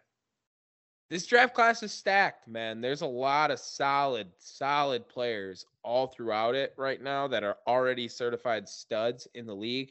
All right, let me quickly run it back. Jordan Love as well, also in this draft class. You better knock it off. Jordan Love has yet to prove anything. Bengals take Burrow. Football team takes Herbert. Lions, Chase Young. Giants, Tristan Wirfs. Dolphins, Jedrick Wills. Chargers, Jefferson. Panthers, CeeDee Lamb. Cards, Winfield Jr. The Jags take Trayvon Diggs. Browns, Derrick Brown. Whoa, I just realized that. The Jets, A.J. Terrell. Raiders, Jeremy Chinn. Bucks, Jonathan Taylor. 49ers, Andrew Thomas. Broncos, Jerry Judy. Falcons, Isaiah Simmons. Cowboys, Patrick Queen. Dolphins, Tua. Raiders, T. Higgins. Jacksonville, Jaguars again. Get Hurts. I love it. Eagles, Michael Pittman Jr. Vikings, Brandon Ayuk. Chargers, CJ Henderson. Saints, Jalen Johnson. 49ers, Darnell Mooney. Packers, Laviska Shenault Jr. Seahawks, Mekhi Becton. Ravens, Chase Claypool. Titans, Antonio Gibson. Dolphins, Cameron Curl. Steele. Vikings, L'Jarius Sneed. God, that's a name. And Chiefs, Jonah Jackson. Woo! 2020 redraft, just like that, baby. Oh, that was a solid round, dude. That one was a lot easier than the last one. That one was a lot easier than the last one. 2020 draft might be an all-timer by the end of this. Like, there is a lot of good players that were said today. Yeah. Oh yeah. And now people that have been listening to us regularly, or people that are just joining us, we got the 2021 next week. And then the week after that, we're going to predict what we think for 2022. And that's going to be fun. But we're going to get that Alex Leatherwood pick. Let's go. I can't believe it. You best believe I don't even care. For the brand, next week, drafted 18th overall, Alex Leatherwood's getting fucking drafted. Okay? Like, there's no... I will spoil that right now. I don't give a fuck. In the redraft, he goes at 18. He goes at 18. Call me Mike Mayock. Wait, don't call me Mike Mayock. Don't do that. Yeah. Mike and John. That's what we're going to change our show to, and then get canceled instantly. Let's go. Hot takes. I got a hot take for you. I'm going to say this right here. Tampa Bay. We didn't get to really talk about it in the news, but I'm going to take a hot take out of it. They made a mistake. They should have hired Byron Leftwich, not Todd Bowles, as their head coach. Okay. I love Todd Bowles. I think he got shafted in New York when he was there. He won 10 games, didn't make the playoffs. Can't really do much about it. Man, I want Byron Leftwich out there. I think him and Tom Brady working together all the time was fun. Give him control of the whole team. Let's do it. I think they're waiting for him to get a different job. I think that's kind of what they're holding out for. But still, I would have liked to see Byron get hired before Todd Bowles. Yeah, okay, you know what? That's not a bad take. I think it's more to retain Todd Bowles. We already know Leftwich wasn't leaving. Otherwise, he would have taken the Jacksonville job. You know what I mean? And I think Brady has too much of a finger on the offensive play calling. And that's another reason why they didn't give it to Leftwich. I don't hate the idea. Byron Leftwich deserved a job this offseason. But yeah, unfortunately, it wasn't meant to be for 2022. Maybe we'll see him back up in 2023. In fact, I can almost guarantee it as a secondary hot take. But my primary one, I was saving it after mentioning Tua. Tua's going to be a top 10 quarterback this season. Whoa. Yeah. At top 10 in passing yards, for sure. I think Tua is going to fucking max out. And you got Mike McCoy there. McCoy? No. McDaniel. Mike McDaniel, the other one. Mike McDaniel there to really help out Tua, give him a solid fucking offensive scheme. And you're going to see Tua do some damage with the likes of Jalen Waddle and Tyreek Hill. Oh, also Mike Gesicki and who's the running back? They got a decent running back too, don't they? Myles Gaskin. Gaskin. Oh, yeah, that's not a bad running back. That's probably what? Top 20? Top 15? Top 28? Maybe. Oh, for sure. Stop it. Stop! But that's a hot take. That is a hot take. I feel like we talk about top 10 quarterbacks all the time. Tua cracking that list seems almost impossible next season. I'm not saying it's permanent. I'm saying it's for next season. He's going to look like Kyler Murray for the first 7 games. I don't know how hot is that hot take? It's spicy, for sure. For sure. I love it. I'm here for it. I don't know if I agree with it, but I'm here for it. It's a hot take. You're supposed to bring hot takes here. That was hot. All right. I also, we have another story we can fit in real quick right here, I think. Big move regarding Tua Tagovailoa almost. Oh, yeah, His receiver friend, Devontae Parker in New England. Kind of odd to see an interdivision trade like that. Yeah. And another signing we can talk about and the ludicrous money and length it got as well is Bobby Wagner. I can't believe that he got a 5-year deal. I still think he is very much a productive guy that can be on the field. Don't get me wrong, but 5 years seems like just way too long. He ain't that no more. Get out. But Devontae Parker in New England, do you think this helps Mac Jones out and Bill Belichick a little bit? Sure. I mean, he becomes the number one guy again, right? Probably, maybe, I guess. But what, Aguilar is your number one? No.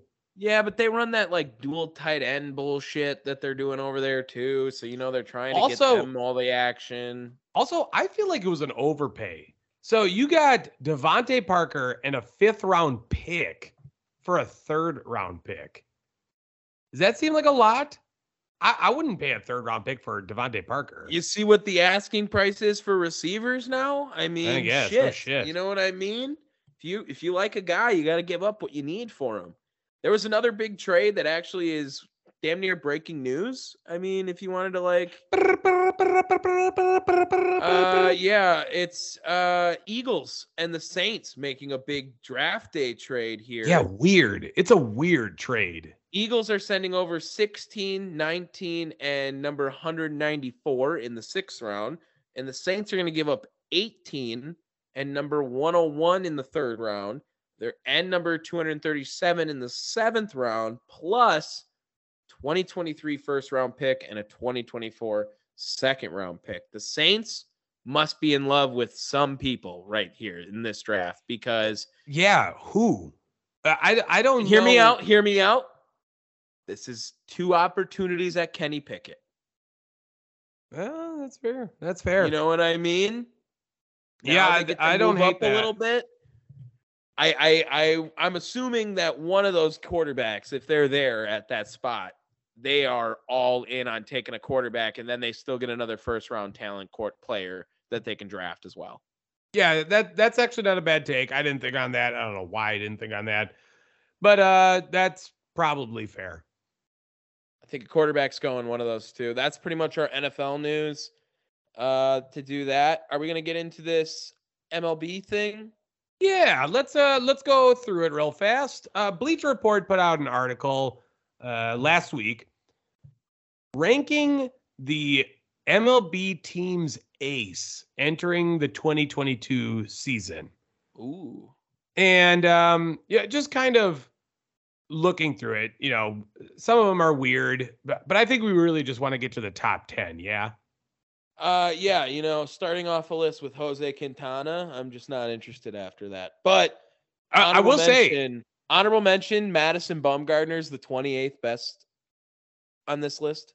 That's kind of crazy. Go down to 27. Yeah, that's also seems a little wild. I don't think go down to 26. Yeah, right. Yeah, I don't think he's better than Justin Verlander. Zach Greinke, I don't think is better than Justin Verlander. It's kind of wild that's on this list, but yeah, I again, you know, whatever. I guess they have a lot of faith in these guys, but sure. Go ahead and talk for a little bit because I have to bend over and plug in my computer. All right, so we are going into the top 10. Number 10 on here is the San Francisco Giants' Logan Webb. And he looked fucking phenomenal last year. In 28 games started, he had 158 Ks and had a 3.03 ERA. I mean, that's what you want. If you can't get much better than that. Only gave up 9 home runs as well. The dude's just efficient, and you know there's a reason why that Giants team looked so good during the regular season, and Logan Webb was a big part of that. Is he even their ace? Maybe not. I don't know, but yeah. Are you putting Rodon below him? Well, this got made. I guess maybe not. I don't know. Whatever. I thought Rodon was already signed, man. Yeah. Yeah. At this point, March 30th, so he might have already been signed. Well, that's a good question. Definitely already signed. All right. Number 9 is Sandy Alcantara out of the Miami Marlins. Again, dude was a fucking strikeout machine. 201 in 33 games started, 3.19 ERA. But honestly, you could blame that on the fucking fact that you play for the Marlins and they suck ass. But yeah, Sandy Alcantara at number 9. You taking that over Logan Webb? I think so. And I think when you factor in the potential factor, you're a lot more high on Alcantara as well, too, because he does look like a beast out there. He's so long and lanky. He throws super hard, like near 100-mile-an-hour fastball. He's a beast for Miami, and they got a whole great young pitching staff in Miami. It's just young. That's the key word to it. They really shocked the world they shocked the world during that COVID year, making the playoffs. And then they came back down to reality a little bit last year. Oh, but rose gravity. I do think that Alcantara is a step above Logan Webb because of the mix he brings to when he pitches as well, too. All right, Webb's a pretty change-up dominant, throwing a lot of junk at you. Okay. Number 8 is Max Fried out of Atlanta. I don't hate that. I have to scroll back down now to see what else was there because I lost my spot. I think that Max Fried, he's, again, another serviceable, solid guy. You can't really hate him. Was a big part of their World Series push last year. doesn't give up a lot of home runs, ERA just over 3. And that's what keeps him at 8. All right. Number 7 is Lance Lynn, Chicago White Sox. Dude, Lance Lynn came out of fucking nowhere last year. 2.6 ERA, 6.9 ERA. Nice. 28 games started, and dude was a monster. 76 strikeouts, and only gave up 180. God damn it. 18 home runs. What do you think about Lance Lynn being better than the rest of the team? I think he is. I'm going back to look at his numbers on Baseball Reference because he was in St. Louis at first. I remember that. I just wanted to see what he was doing. I think he had a pretty good year or two in Texas, if I'm not mistaken, as well. You know, in St. Louis in 2014, he had a year similar to this with 33 starts, 185 strikeouts, it looks like, with an ERA just under 3 again, 274. So a solid year out of Lance Lynn this past year. And another guy who he just sticks around. He is a stud. He was a candidate for Cy Young last year. And I'm sure that with Rodon leaving, they're going to put a lot into him, and he's going to only have an even better season. Now, this one I think we can both agree on is a little too high. Number 6, they have Shane Bieber out of the Cleveland Guardians. And I realize dude was the AL Cy Young winner in 2020, but you got to feel a little concerned with a shoulder strain, putting him out for 3 months. And dude just wasn't the same, obviously. Like I said, to put him out. I would have concern putting him in at number 6. Don't you? Maybe 10? I actually think I like him here. Really? I do. I think there is a name above him that is high on this list because of, the recency bias. And I think that Shane Bieber was solid last year. He had a great year. He was hurt a little bit, but he still came out in 16 starts in 96 innings, struck out 134 guys. I mean, that's nuts. That's fucking insane out there. ERA was just over 3, had a 2.7 pitching WAR. I mean, in half a season. I still don't like it. Back. I think he's going to bounce back. I really do. We'll have to wait and see in the Cleveland Guardians. You're taking Lance Lynn and Max Fried over Shane Bieber? I really like what Lance Lynn was doing last season, man. And it shows, 2.69 ERA. The guy was fucking hosing dudes, whatever. All right, number 5, Walker Buehler for the LA Dodgers. I feel like this is low. I agree. Walker Buehler might be my number 3 going into this season. Oof. He's right up there. If we're counting number 1 still, then yeah, he's probably number 3. Walker Buehler is a beast, man. I feel like he's been doing this for season after season now, and he keeps getting a little bit shadowed by whatever other pitcher may be there. It's been Kershaw, it's been Bauer, it's been Scherzer, whoever's been there taking over his spotlight.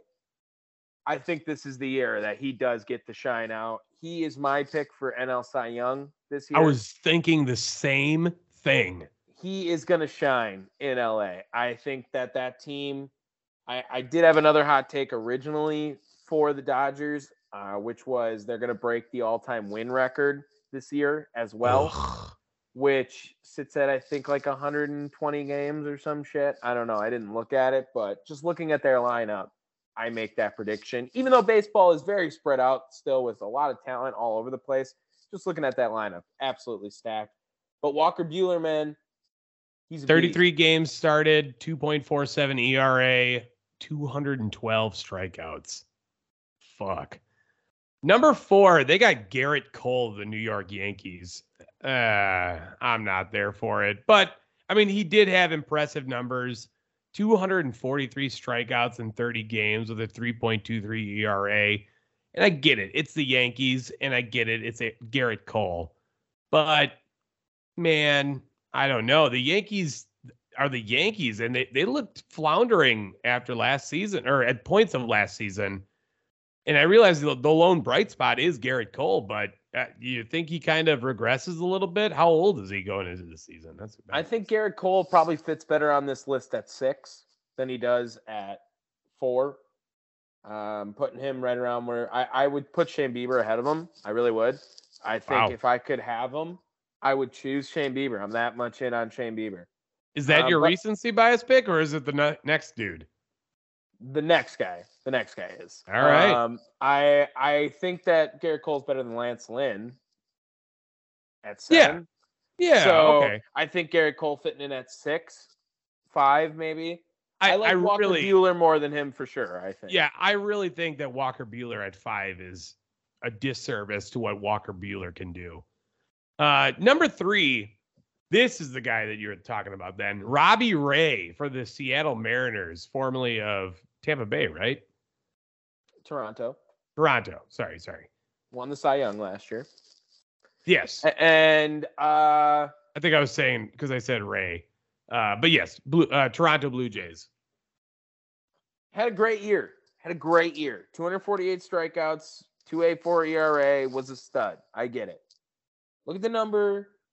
For number right there next to that hits total, it's 33 home runs he gave up last year. Guys, elevate him a lot, okay? Yeah. And who knows? I think he's got a potential opportunity to be a one-and-done year, honestly. He was not really showing this stuff beforehand. He got really good, and, hey, maybe he makes me eat crow and shove it. But I could very much see this guy taking a massive step back, probably bigger than any name we've read so far. All right. Number 2, our guy, Corbin Burns, Milwaukee Brewers. What do you think about that? I mean, he's number 1 right now. That is true. He's number 1 right now. He's the best pitcher in baseball. I think so. On the best pitching staff in baseball, quite possibly. Definitely top 3. But I really like what Corbin Burns did last year. I would like to just say I take all the credit for his success. For him. That was my guy at the beginning of this year. And I will be doing that again at the end of the episode because I challenged Corbin Burns last year. That was the whole thing. I said it's going to rely on his shoulders. Fucking went out and won a Cy Young award. So I think that was me. I think he might have heard that somewhere else. Wrap up this number 1 with Jacob deGrom. I mean, we all knew it. He has to be there. When he's healthy, he's the best pitcher in baseball, but he just hasn't been healthy, man. And he got hurt again. And even where does Max Scherzer, who is also hurt and not going to make opening day, if Max Scherzer's on this list, where does he slot in? I like Max Scherzer more than I like Robbie Ray. I'll tell you that right now. I could put Max Scherzer at 5. Are you putting Scherzer higher than Garrett Cole? I think they're the same level player. Yeah, that's why I said they are right together. I think I'm taking Walker Buehler though ahead of him still right now. I absolutely am. Walker Buehler is the future right there. One of the future guys, Corbin Burns being another one. But Walker Buehler is legit. I mean, you could make a strong case for Walker Buehler to push past Corbin Burns. I don't agree with it, but I think you could make a strong case for it. He's my NL Cy Young this year. I was thinking the exact same thing. I think that's no joke. Pretty fair game for Walker Buehler to go out and get it. All right, that's the top 10 Bleacher Report aces. We want to hear what you think. Put it in the comment section that don't exist. Shohei Ohtani not in there? No? In the top 10? Nah. Right. Just, you know. Another one, just saying right there. Doesn't pitch as much either, I guess. Should we all get right. These quick hits? Quick hits time. Quick hits. We know how it is. I'm a hockey fan, and we are no longer in last place, baby. What's up? Thank you, Arizona Coyotes, for blowing chunks. Seattle Kraken, baby. We are 22-41-6. Not ideal for sure. But we're up to 50 points now. So that's great. And the Coyotes have 49. So we are no longer last in the Western Conference. Hey. The Canadians as well have 49. So in a matter of a day, we could be in last in the entire league. But as of right now, we are in third last, bitches. What's up? Moving on to the next one. Frank Gore's retiring, a 49er, signing a one-day deal. Third all-time. Most games ever at the running back position is Frank Gore as well. So, Hall of Famer. Oh, certified. First ballot. Has to be. Has to be. He's got more rushing yards than Barry Sanders. Get him in the Hall of Fame. Right away. We had a trade go down between your White Sox and Toronto Blue Jays. And I was watching this video on YouTube from this YouTuber called Fuzzy. He does some baseball stuff. And Zach Collins is moving over to Toronto for Reese McGuire. Two MLB-ready catchers, both probably not at the point in their career where they would like to be.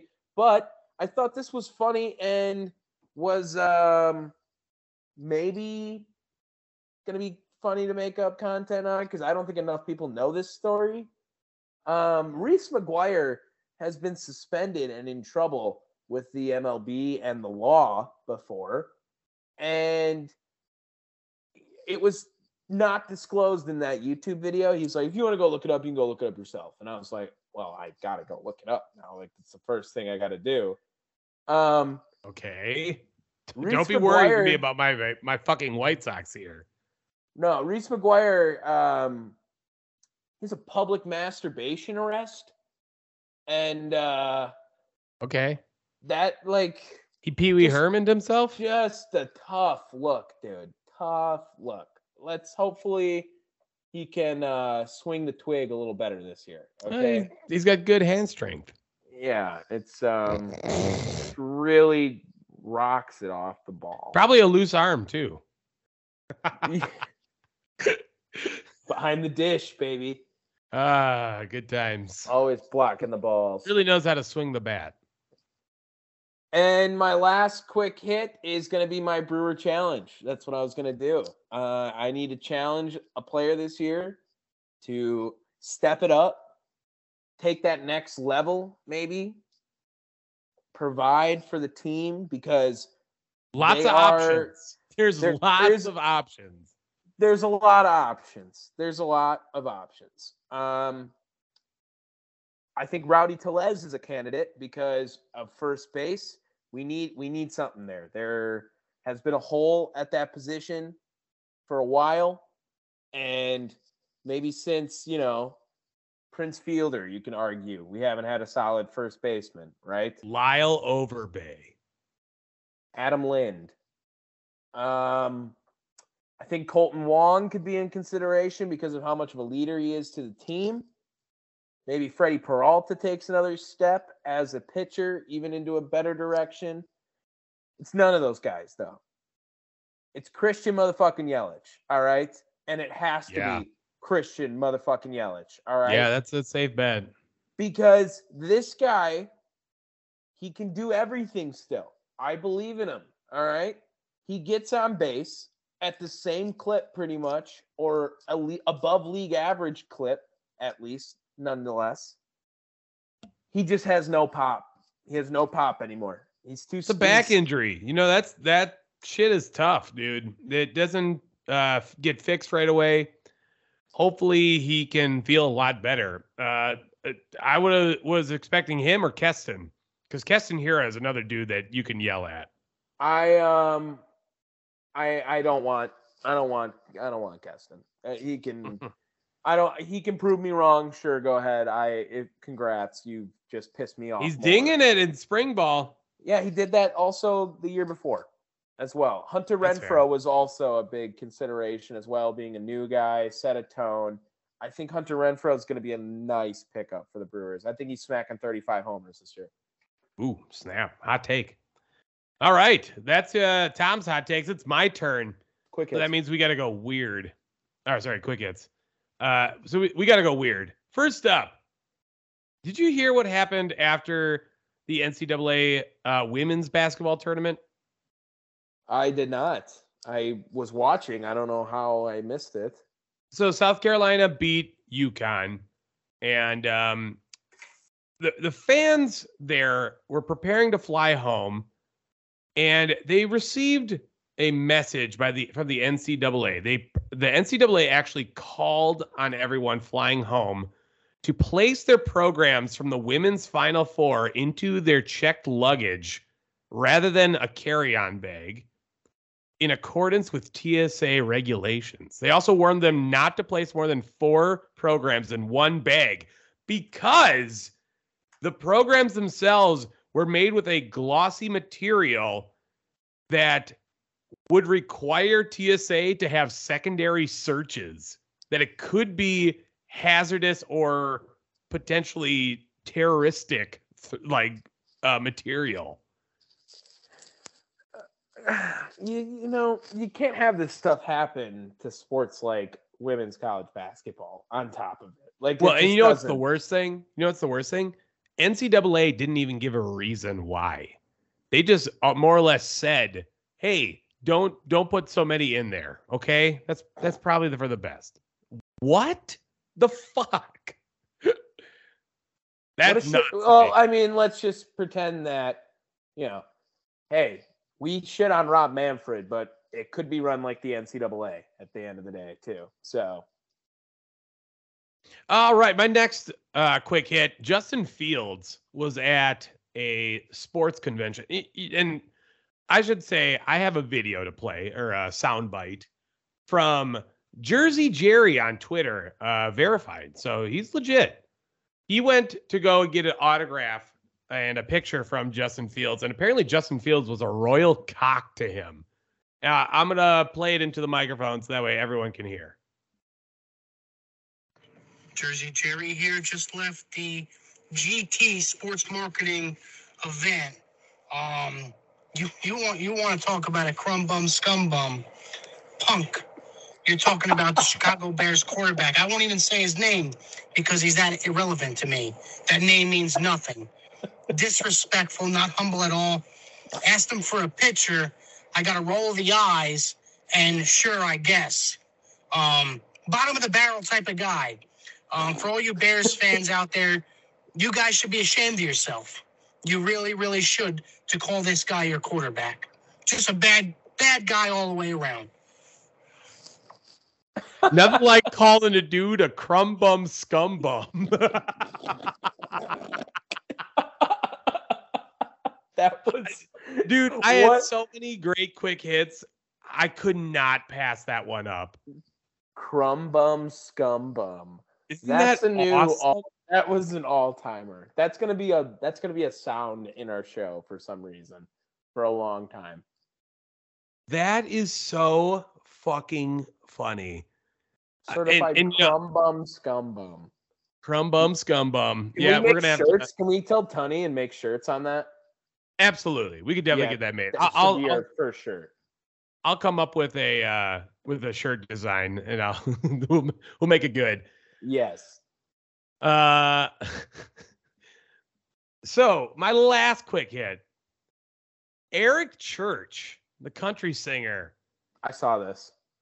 This is wild to me, and I'm not a big Eric Church fan. I'm not a country music fan, but I would be fucking pissed about Eric Church canceling his concert in San Antonio this past Saturday because the dude wanted to go and watch the Tar Heels play the Blue Devils at the Final Four. At least they won. If they would have lost, this story would have been worse. The number of people that came out on Twitter just bashing Eric Church is not enough, to be honest. But there are some great things.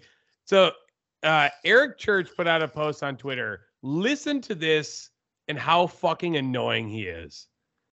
This Saturday, my family and I are going to stand together to cheer on the Tar Heels as the team has made it to the Final Four. As a lifelong Carolina basketball fan, I've watched Carolina and Duke battle over the years, but to have them match up in the Final Four for the first time in the history of the NCAA tournament and any sports is any sports enthusiast's dream. This is also the most selfish thing I've ever asked the choir to do, to give up your Saturday night plans with us, so that I could have this moment with my family and sports community. Wow. What a piece of shit. I'm saying that is awful. Fuck him. And on top of that, now I have not seen anything, but based on the headline and the news article itself, he did not refund any tickets. And if that's true, that's fucked. No, he definitely is going to have to refund all those tickets. He had better, but honestly, like, sometimes they don't have to. Unless you have ticket insurance, there is no way to refund. He's canceling because he wants to go watch a basketball game. You can cancel for any reason. Yeah. You can. I have a concert coming up in September. I bought ticket insurance for it because I don't fucking trust it. And, you know, I paid a good amount of money for it. Eric Church is probably more expensive than what I paid for. I don't want to release it because in case my girlfriend's listening, we're going together. But, yeah, what the fuck? And then to be like, allow me to go with my family to celebrate. It's the same type of passion felt by the people who fill the seats at our concerts. Go fuck yourself, Eric Church. This might have been an all-timer down the wire. This was pretty good. Definitely for quick hits. Episode 61 in the books. April 4th, it's over. Just like that. We got about a month left of remote shows, so like only 4 or 5 more episodes maybe like this. I'm not sure off that. We got a lot of big shit coming up. National championship games tonight. Opening day on Thursday. NFL draft at the end of the month. We are busy, people. We are busy here at Down the Wire. Always got shit going on. If you like this episode, make sure you guys download us. It's the only way we know you guys listen. If you didn't like us, don't download, but still listen. Or if you really like this, download us 5 times. Why don't you do that? You can do that on Spotify, Apple Podcasts, Pandora, iHeart, Podbean, wherever you get your podcasts. Doesn't matter. If you don't want to download us, it's all right. You can always check us out online at thechairshot.com. Some dumb drum thumb drum come from a bum scum crumb bum. Peace.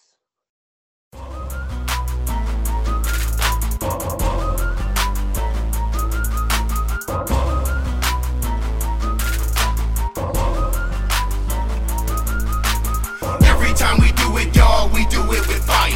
Yeah, sports podcast down the wire. Every time we do it, y'all, we do it with fire. Yeah. Sports podcast down the wire. Down the wire. Yeah. Down the wire. Yeah. Tom and Dave works. Yeah. Down the wire. Yeah. Down the wire. Yeah. Down the wire. Yeah. Tom and Dave works. Yeah. Down the wire. Yeah. I'm coming at you, dog. Down the wire. Let's talk about that podcast that bring that fire. You wanna talk live? Well, let's talk sports. Get the info you want from Tom and Dave works. We talk casual sports, revenge games, weekly recaps of quarterbacks and the Hall of Fame. Our favorite go from Justin Herbert to LeBron James. The official show where backed up quarterbacks get their fame. When it comes to info, we ain't got no shortage. We love the Brewers and Bucks, word to Bobby Portis. You know we got all the facts, yeah, we the man. Everybody say it with me, I'm a hockey fan. The best podcast, let's say it again. Down the wire, baby, yes, right to the end. Every time we do it, y'all, we do it with fire. Sports podcast down the wire. Every time we do it, y'all, we do it with fire. Sports podcast down the wire.